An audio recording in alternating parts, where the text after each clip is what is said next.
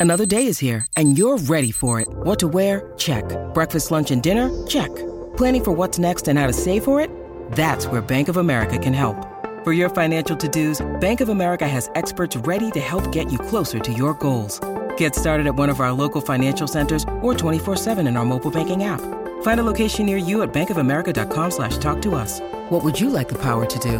Mobile banking requires downloading the app and is only available for select devices. Message and data rates may apply. Bank of America and a member FDIC. Contained herein are the heresies of Radolf Buntwine, erstwhile monk turned traveling medical investigator. Join me as I study the secrets of the divine plagues and uncover the blasphemous truth that ours is not a loving God, and we are not its favored children. The heresies of Radolf Buntwine, wherever podcasts are available.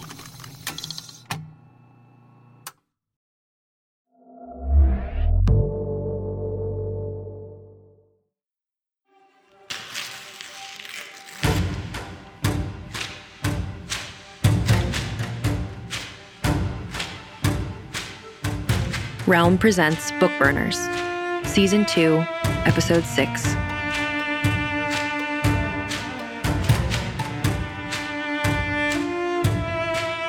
Three. Asanti and Francis woke to a knock on the door.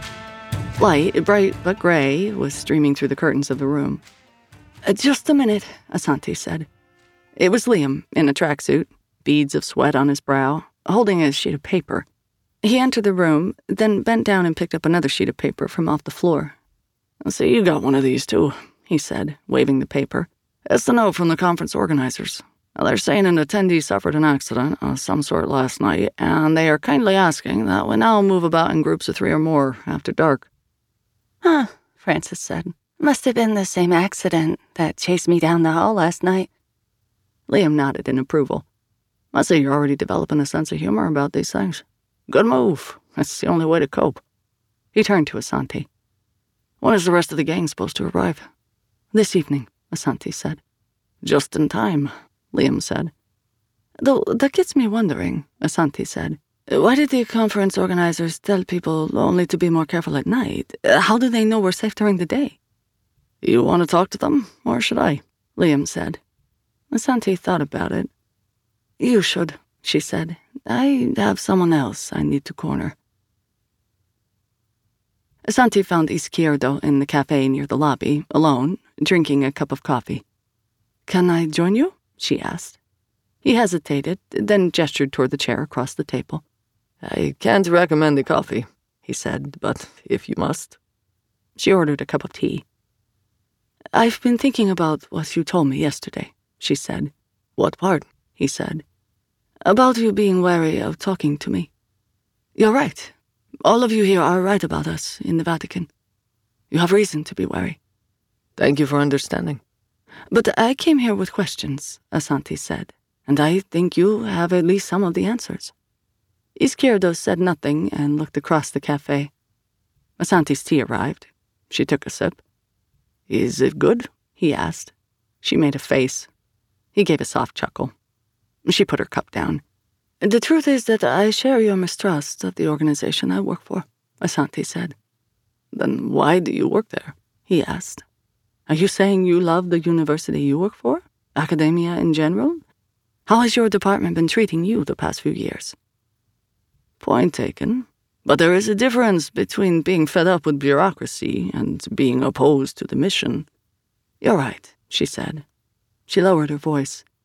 You told me yesterday that you wanted to believe I was serious about the confidentiality agreements we signed. Before I tell you what I'm going to tell you, I need you to be serious about that agreement as well. I am serious, Izquierdo said. You have my word. Something about the way he said it made her believe him. All right, she said. The truth is that my organization is in a moment of redefinition. Things have happened within the society and to it that have made it possible to change its mandate a little, to change its relationship to magic. We have the chance right now to change the way the society works. Izquierdo nodded. This is good news for you? Yes, Asanti said. She surprised herself a little by how much she meant that, I have always been fascinated by magic. Yet you agreed to work for an organization with the sole mission of locking it away. That was never why I took the job. It was an opportunity I couldn't pass up. I think if it were offered to you, you couldn't pass it up either. That's probably true, Izquierdo said wryly. It has been frustrating at times, Asanti said. In the Society's defense, I have seen things, and my friends have seen things, that have made me understand how dangerous magic can be. But that can be an argument for learning to control magic, can it not? Yes, Asanti said. And what are these things you have seen? Asanti looked at Izquierdo for a second. Demons, she said. There's no better word for it. With your own eyes? Yes. In the Vatican? Izquierdo said. Yes, she said. Izquierdo nodded. We've heard rumors. I don't know what you've heard, and please forgive me, I can't tell you much more, but yes, there were demons in the Vatican. There was havoc there. We are still recovering. It has made us think hard about the way we do our work, and it has brought me here and to you. What do you want to ask me? You know that there was once a part of our society that did research magic, and that this is no longer the case, Asanti said. Yes, Izquierdo said. And you know that after they were forced out, they don't appear at all in the written record. Yes. Do you know where they are? No, Izquierdo said. But I think I know where they were. There is a record, or the closest thing any of us has to a record of magical activity, of a hiking party being caught in a snowstorm in the Tatra Mountains in Poland in the mid 1800s. According to the hikers' journals, they saw the lights of a village in the valley below that wasn't on their map. Upon entering the village, they were not so much welcomed as detained. The village, they said, was tiny, and everyone there seemed to be about the same age. There were no children, no old people. The hikers didn't understand a word anyone in the village said, but there appeared to be a meeting of some kind in which the villagers decided what to do with the hikers. In the end, they were given lodging in various houses in the village, and they all fell asleep. In the morning, when they woke up, they were lying in a grove in the forest, not far from one another. The weather was clear. The village was gone. But each of the hikers awoke wrapped in thick furs that had kept them from freezing to death furs that they knew they had not brought with them. Let me guess, Asanti said. No one believed their story. You have heard this kind of thing before, Izquierdo said. Yet the hikers kept the furs for the rest of their lives as proof of what had happened, and they swore to their dying days that the village was real. Even though no one ever found the village again? Exactly. When did you say this was? Mid 1800s. I knew it was too good to be true. Asanti said. The Vatican's magic research ended at least a century before that. Disciples? Descendants? Izquierdo suggested. Wouldn't there be more than one dubious story about them if there were a continuous line of them? Which is exactly what I was thinking when I first came across the story. If what the hiker said is true, and not a hallucination brought on by hypothermia, Asanti said, that they all had the same hallucination makes the hypothesis seem less likely to me. Izquierdo said. Maybe they just wanted to make up a story to get attention after surviving a winter storm. Maybe. But why would they do that? Why do people do what they do? Why are we here at a conference discussing magic? Point taken, Izquierdo said. But if you approach the story with an open mind, if you assume the hiker's tale is true, it's unexplainable within normal parameters, which means the only explanation would be magical. You're making a huge assumption, Asanti said. We're not here to prove anything, Izquierdo said. We're just talking over bad coffee. Say the people who saved the hikers in the 19th century are connected to the people who were forced out of the church. How could this be? Maybe they've become immortal, Asanti said. I thought of that too. Have you ever encountered someone who has figured out how to live forever? Asanti thought of Grace. No, she said. Not really. Not that long. If not immortality, then what? Izquierdo said. I have no idea, Asanti said. Izquierdo's face, which had been animated, fell. And here I was hoping you would have an answer to that. I don't, Asanti said. How long have you been working on this? Years, Izquierdo answered, and laughed. At himself, it seemed to Asanti, for how ludicrous it all must have seemed. Which is when both of them heard the screams from the lobby. A man ran by the entrance to the cafe, his hands flailing in the air as if he were on fire, though there were no flames. Asanti got up and ran to the man just in time to see him collapsed in front of the sliding doors leading outside. The doors opened. The man writhed on the ground, moaning. He seemed uninjured at first, but when Asanti got closer, she saw something, a horde of tiny somethings, crawling on him and burrowing into his skin. She got even closer and recognized them at once. They were tiny pieces of rubber from an eraser. The man fainted, and the pieces dropped off him. Later, he would explain that he had been sitting in a lecture and had written something down in his notes that he realized was wrong. He erased it. The writing had reappeared. He erased it again. The writing came back again in even bolder letters. When the man tried to erase it again, the eraser itself exploded into far more pieces than was physically possible. They covered him from head to toe and started digging.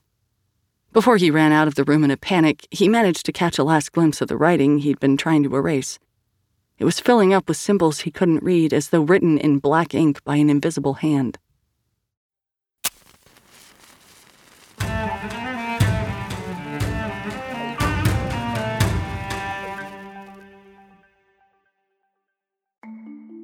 As a podcast network, our first priority has always been audio and the stories we're able to share with you. But we also sell merch, and organizing that was made both possible and easy with Shopify. Shopify is the global commerce platform that helps you sell and grow at every stage of your business, from the launch your online shop stage all the way to the did we just hit a million orders stage. Whether you're selling scented soap or offering outdoor outfits, Shopify helps you sell everywhere. They have an all in one e commerce platform and in person POS system, so wherever and whatever you're selling, Shopify's got you covered. With the internet's best converting checkout, 36% better on average compared to other leading commerce platforms, Shopify helps you turn browsers into buyers. Shopify has allowed us to share something tangible with the podcast community we've built here, selling our beanies, sweatshirts, and mugs to fans of our shows without taking up too much time from all the other work we do to bring you even more great content. And it's not just us, Shopify powers 10% of all e commerce in the US. Shopify is also the global force behind Allbirds, Rothy's, and Brooklinen, and millions of other entrepreneurs of every size across 175 countries. Because businesses that grow, grow with Shopify. Sign up for a $1 per month trial period at shopify.com slash realm, all lowercase. Go to shopify.com slash R-E-A-L-M now to grow your business, no matter what stage you're in. Shopify.com slash realm.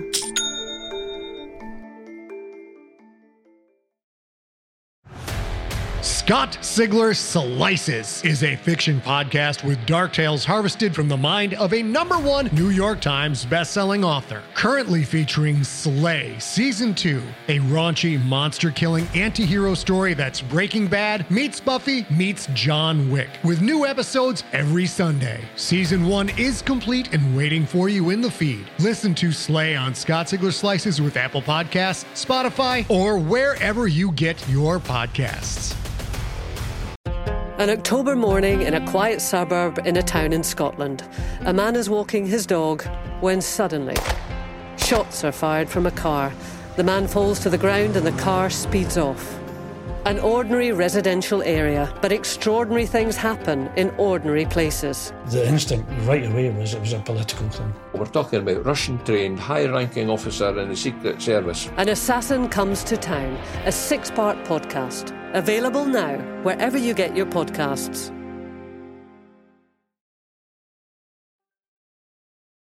A projector in one of the conference rooms had turned to liquid and run onto the floor. People had stopped using the elevators. The doors seemed to be acting a little too much like Jaws, and now that they weren't taking on any passengers, they just sat in the lobby growling like they were hungry. Nobody was going anywhere near the swimming pool. In the lobby, a few people were checking out early, though not as many as Liam would have thought. Behind the folding tables that the conference had set up, Kapos was alternating between answering his constantly ringing phone and fielding questions from people who kept approaching him. He looked exhausted, but not surprised when he saw Liam coming. He didn't even try to hide his exasperation. You are here to shut us down? Kapos said. I'm here because I want to know what's going on, Liam said. You have eyes and ears. Ask around. I'm asking you. How many people have gone to the hospital? I don't have to answer that question. In fact, answering that question would be a breach of privacy. I'm not asking who, Liam said. I'm asking how many. There is no need for me to answer. Kapos raised his voice a notch. I feel this shouldn't be necessary, and yet I am compelled to remind you of the agreements you signed upon entering this conference. Together, the waiver and the confidentiality agreement can be interpreted as adding up to a rather significant involuntary forfeiture of certain privileges you may feel free to exercise elsewhere. Kapos, Liam said. That's your name, right? You have a good memory. Yes, I do. I'm not the smartest person I know, but I'm not an idiot either. You're not making sense. We haven't waived our right to live. No one, I repeat, no one, Kapos said, has died at this conference, and suggesting as much can be construed as a form of slander, or at least defamation of character. Liam shook his head. This is useless. We've called in the rest of our team. I'm afraid I won't be able to let them enter the conference as they didn't register properly. How do I get it through your bureaucratic head that I don't care? Liam said. Kapos sputtered for a moment, then regained his composure. I should tell you that in the lengthy conversations we had about whether to allow you to attend the conference, this is exactly the sort of thing we worried would happen. That you would take no more than a cursory glance at the conference and the way it is conducted, and decide that it was all somehow inappropriate, or perhaps even unethical or immoral. I am ashamed to say that, at the time, I was your strongest ally and defended your attending.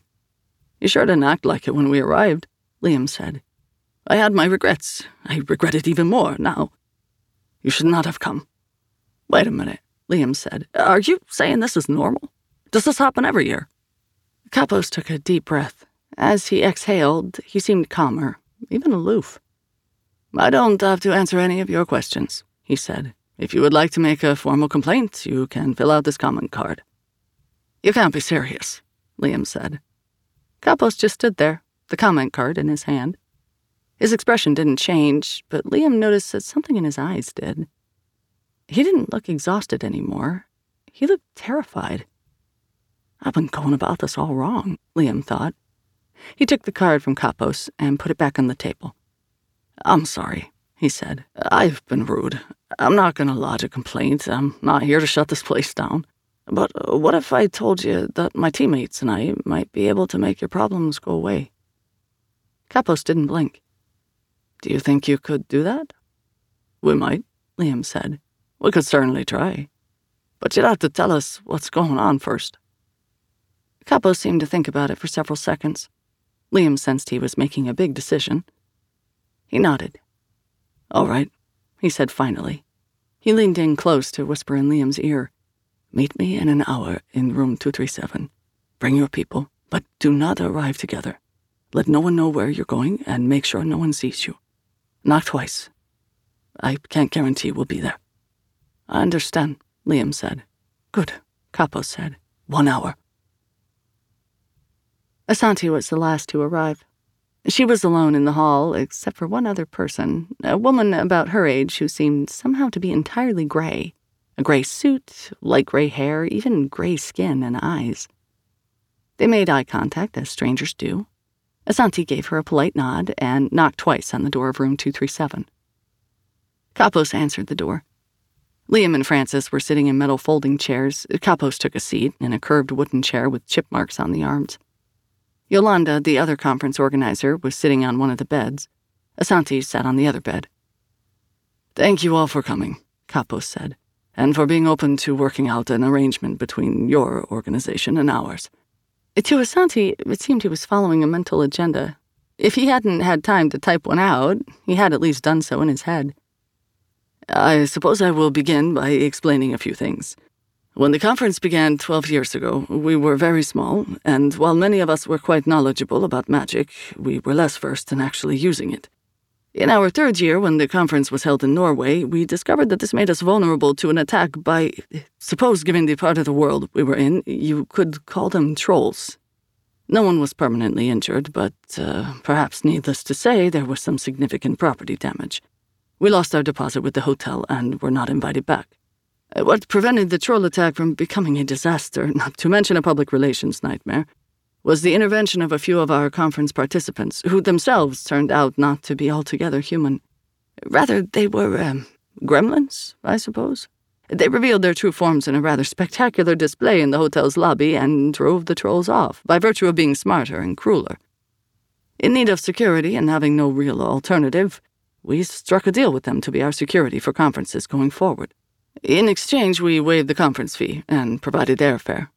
Classy, Liam said. Kapos nodded. The next year, and to some extent the year after that, were our best years. The gremlins were able to cast some sort of spell of protection over the conference. I do not fully understand this, but I'm told this is why you were never able to detect the magic we were conducting here. And they prevented the magic from getting out of hand when our participants' demonstrations ran awry. Our conference in Calgary was our crowning success to date.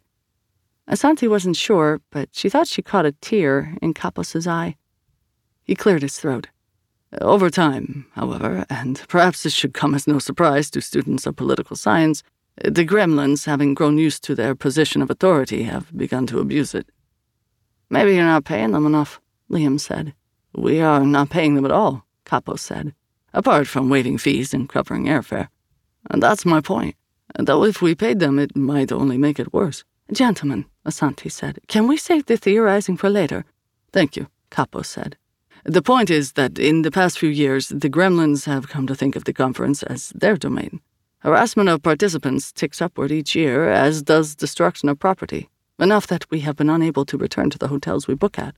They will not have us back. You move each year because you have to? Asanti said. That's right, Kapos said. I thought it was for convenience. Kapos sighed. I wish it was. Already this year, this resort is threatening us with the same thing. Where will you go after this? And the search for hotel rooms has become tiresome. If the hotels ever start communicating with each other about their experiences with us, uh, we may no longer be able to continue the conference. Kapos's tone of voice became very complicated when he said this. Asanti wasn't sure in that moment if Kapos would be devastated or relieved to see it all end. So, uh, what you need, Liam said, is a way to be able to bargain with your security, to meet with them as equals instead of being held hostage by them. And that would help, yes, Kapos said. How many of them are there? Asanti asked. Kapos and Yolanda exchanged glances. Go on, Yolanda said. Kapos took a breath. Six, naturally, he said. They are shapeshifters. In their true form, they have no eyes and they run like dogs. Or like a dog might if it was in a space station. I don't know how they do it. When they are in human form, they are pale, like the ash in an ashtray, and they have telekinesis, but they are physically weaker in human form. Liam turned to Asanti. What do you think? I think we can help you, Asanti said to Kapos. But you have to let the rest of our team in. Kapos looked at Yolanda. She nodded. All right, I hope you are as good as your word. We should disperse soon before they notice we've all been gone. They do that much surveillance? Asanti said. It's best to assume they do. We cannot be seen leaving this room at the same time. Do you mind if we leave first? We need to meet our colleagues, Asanti said. Of course, Kapos said. He motioned toward the door. Liam got up and left. An awkward couple minutes of silence passed by. Francis left, Asanti smiled at Kapos, opened the door, and headed down the hall. There was the same gray woman sitting on a bench next to the elevator Asanti knew everyone had stopped using. They looked at each other, no longer entirely as strangers. The gray woman recognized Asanti, just as Asanti had recognized her. Asanti kept walking, made sure no one was following her, and then waited until she was back in her room to take out her cell phone. She called Liam. Get Francis, Asanti said. The gremlins know, and I don't think they're going to be happy. I'll meet you outside. How long until the rest get here?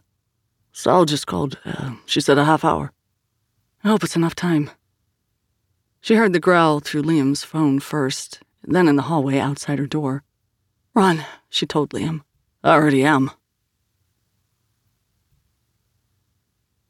4. I think we're going the wrong way, Sal said. I'm only going the wrong way because you told me to, Grace said, turning the car around. I'm sorry, I can't read Russian, Sal said.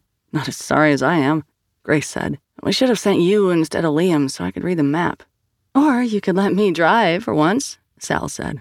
Not on your life, Grace said. No, no, Menchu said. I never thought I'd say this, but I miss him, Grace said. That's better, Menchu said. Or at least a driver, or navigator, or as a person on the team who can read Russian, unlike Sal. Menchu sighed. We really are his children sometimes, Sal thought, and turned it over in her mind.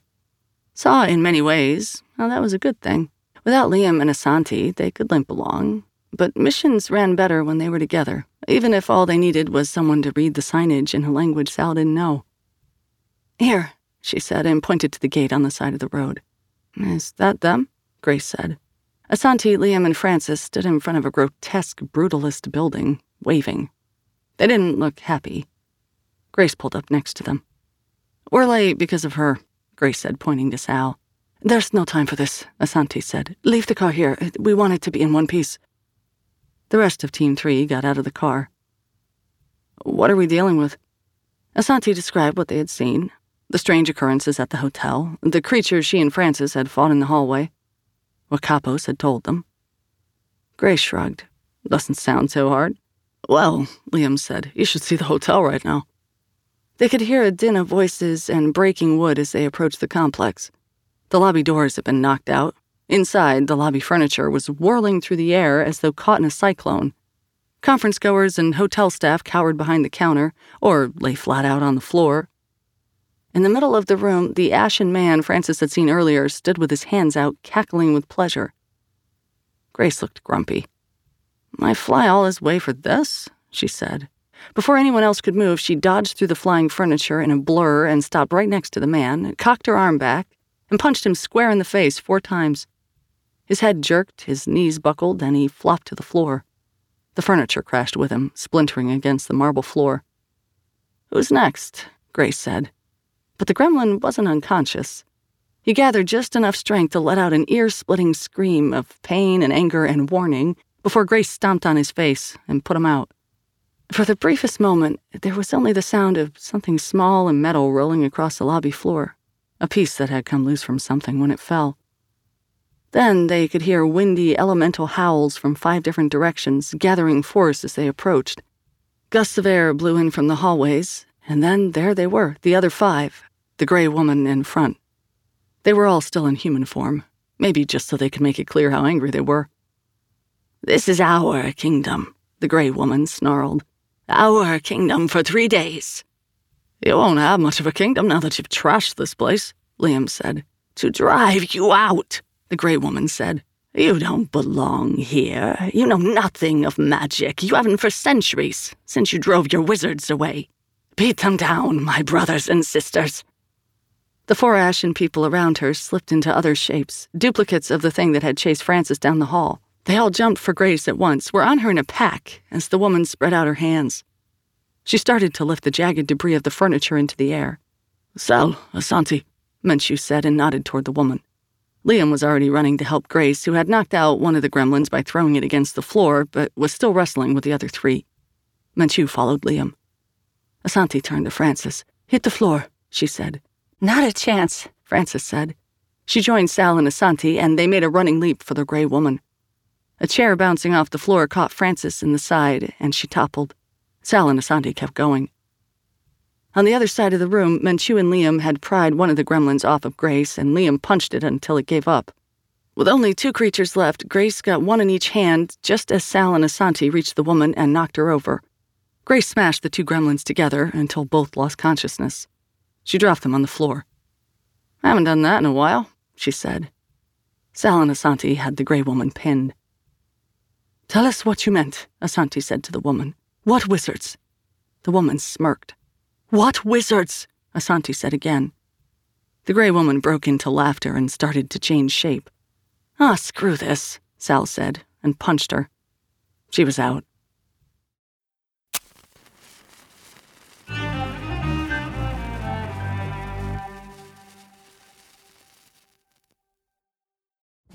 GZM Shows and the creators of Six Minutes are rolling out their newest audio adventure with the podcast Discovering Dad. A cautious single dad with a secret past and his rebellious kids embark on a thrilling quest complete with hidden treasure, villains, and a family curse. New episodes of Discovering Dad roll out weekly starting June 11th on Apple Podcasts. Follow the show so you never miss an episode, or listen early and ad free as a GZM Show subscriber. Go to gzmshows.com to learn more. 5. The Thaumatological Symposium did not get its security deposit back, Yolanda said. Citing the extensive damage to the lobby, the management said that they would never allow us to come back for as long as the resort complex existed. They'd like us to check out as soon as possible. Kapos' hotel room, again. Kapos shook his head. Three of the gremlins, again in human form, sat on the bed. Grace stood near the door, arms folded. Asanti and Menchu looked at each other. We can't keep running the conference like this, Kapos said. But you still need us, the gray man said. Who will hide the magic you conduct from the sight of others? Who will protect you from the bigger demons? Your protection, Kapos said, isn't worth it, not anymore. Not for the damage you cause. Besides, we'd have to keep the society on call in case anything goes awry. Grace nodded at the gremlins on the bed. We have history, the gray woman said. We've been coming here for years. And yet, Yolanda said, in light of your behavior of the past few years, none of that seems to matter. The gremlin shifted uncomfortably. We were just having fun, the gray man said. People got hurt, Yolanda said. But they're okay now. Don't belittle the pain you've caused. Our current plan, if you don't give us any alternative, is to ban you for life, Yolanda said. At this, the gray man looked upset. He didn't seem to be able to speak. He needs this conference, the great woman said. She drew herself up, looking defiant. He doesn't have tenure yet. How dare you threaten his livelihood? Spare me your fake indignation, Yolanda said. It's not fake, the gray man spat. Well, it's not justified either, Yolanda said. There's no other way to fix this but being banned, the gray woman said. Kapos pursed his lips. Well, he said, we could agree to a code of conduct of some sort. You're treating us like we're pariahs already, the gray man said. No more explosions, Yolanda said. No more equipment meltdowns or setting off the sprinklers or trashing the lobby. No more chasing people to the halls, no more maulings. Or what? the gray man said. Or you're banned, Kapos said. But first, Grace said, they'll call us to clean up again. The gremlins looked at the hard faces around the room. Their anger was visible. This is an outrage, the gray man said. Good, Yolanda said. We'll draw up the paperwork. Team 3 had two cars to make the long drive back to Moscow. Sal, Liam, and Menchu took one. Asanti, Francis, and Grace took the other. The other three spent most of the ride out of the Russian countryside in relative quiet, enjoying the silence. Grace drove, Asanti was in the passenger seat, Francis in back. Is this more than you asked for? Asanti said. Are you talking to me? Francis said. Grace snickered a little. Yes, Asanti said. If I'm honest, Francis answered, yes. I'm sorry, Asanti said. I didn't think the conference would be like this, uh, though in retrospect, I suppose I should have known better. You asked me if it was more than I asked for, not if it was more than I could handle. Francis said. You did handle it, Asanti said, very well. Well enough to continue being the assistant to the archivist at the Black Archives? Francis said. Better than that. I just wish we were closer to knowing what happened to Team 4. All I have is that rumor, a rumor that is almost a cliche, of hikers coming across a mountain village in Poland in the 1800s. Not enough to be a real lead, especially given the time that passed between their disappearance and that rumor. I've been thinking about that, Francis said. In the context of a panel I went to about magic and time, one of the panelists had a theory about how magic could change time, not, not let you go forward or backward in it. at least not in any controlled way, but it could let you come unglued from time, like Rip Van Winkle. Or maybe the opposite of Rip Van Winkle if you weren't careful. It was all theoretical, but it got me thinking. Have you ever encountered anything like that? No, Asanti said. Grace kept her eyes on the road. Francis leaned forward. But say it's possible. Say you could figure out how to unglue yourself from time. Why not something else? An inanimate object, or, well, a place? How big a place? Asanti said. I asked, Francis said. Again, it's only theoretical, but if someone really knew what they were doing, the place could be quite large. A house? A village? Or a city? Maybe the entire planet if there was enough magic, and the people using it were strong enough. The entire planet sounds far fetched, Asanti said. Sure, Francis said. The point, though, was that the possibilities are wide open, which means that maybe Team 4 didn't disappear. They're just hiding. And not just hiding somewhere, but some when. Which means we can never find them, Asanti said. At least not in my lifetime. Or mine, Francis said. Unless, Asanti said. The orb can help us, Francis said. It's just an idea, Asanti said. Do you think it's possible? I think it's possible that if Team 4 made the orb, then we might be able to use it to follow them. You mean it could take us where or when they're hiding? Francis said. It's worth thinking about, Asanti said. Definitely worth thinking about. Grace didn't say a word. Asanti sat at her desk with the orb's manual, poring over a page. She understood the words on it, but it was difficult to tell how to translate that knowledge to working the orb. They needed time and tools, the space to tinker. Just as they had repaired and restored the archives themselves, she thought, they now needed to repair and restore the orb as they had never done before. Can we talk? Asanti looked up. It was Menchu. Of course, Asanti said. I just spoke with Monsignor Fox. Why? He doesn't have much jurisdiction over you, does he? He is unhappy about us opening the door to Team 4's laboratory. But think of what we've already learned, Asanti said. She could feel the excitement rising in her and let it bubble to the surface. And if we are careful and clever, careful, yes, Menchu said, cutting her off, which you haven't been. I don't like to bring this up, but once again I feel I have to remind you. Of what? Asanti said, cutting him off right back. That I am the only person on this team not touched by tragedy because of magic? Because I didn't destroy the place I was from as you did? Because I wasn't possessed by demons like Sal and Liam? Because I am not a slave to a candle? No, none of those things have happened to me. But I have seen my life's work shredded before my eyes. I have seen all of you, my dear friends, brought far too close to death. Isn't that enough? Arturo, I am proposing we learn to use magic to our advantage because of these things, not despite them. Some magic does not go mad. We know it, even if we haven't seen it. Why shouldn't we aspire to try to use it when we know we'll use it the right way and for the right reasons? Because there are no right reasons, Asanti, Menchu said. I'm sorry to tell you, but it's true. Why are you sorry? Asanti said. I don't have to take orders from you, remember? Or do I have to remind you of that? You don't, just as I don't have to remind you that I will report you if I have to, Menchu said. Anger flashed through Asanti. She quelled it. Right now, she said, I'm only reading a book. Menchu looked annoyed. She didn't care. She waited until he left, then called Francis over. Did he threaten to report you? Francis said. Yes. So, what are we doing? Asanti looked at the cover of the book on the desk in front of her. We're going ahead, she said, like we said we would. You are listening to Bookburners, created and produced by Realm, your portal to another world. Listen away.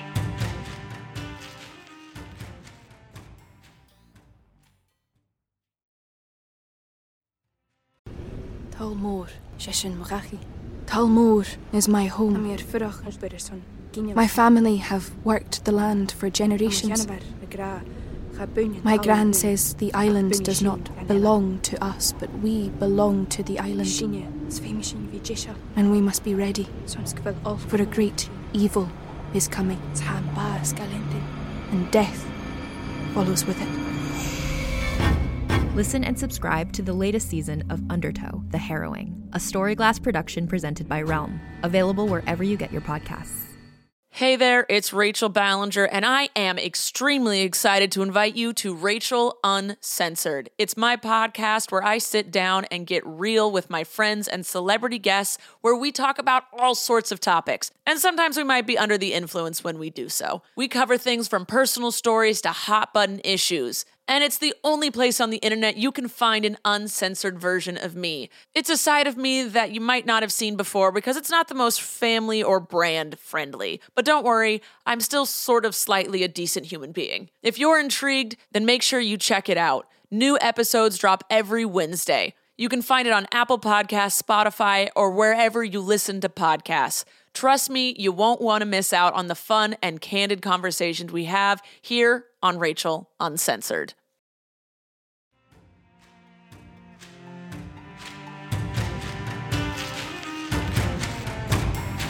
Bookburners is created by Max Gladstone and written by Max Gladstone, Margaret Dunlap, Amal El-Mohtar, Mur Lafferty, Andrea Phillips, and Brian Francis Slattery. Executive produced by Molly Barton and Julian Yap. Performed by Xe Sands. Audio production by Amanda Rose Smith, with additional editing by Corey Barton.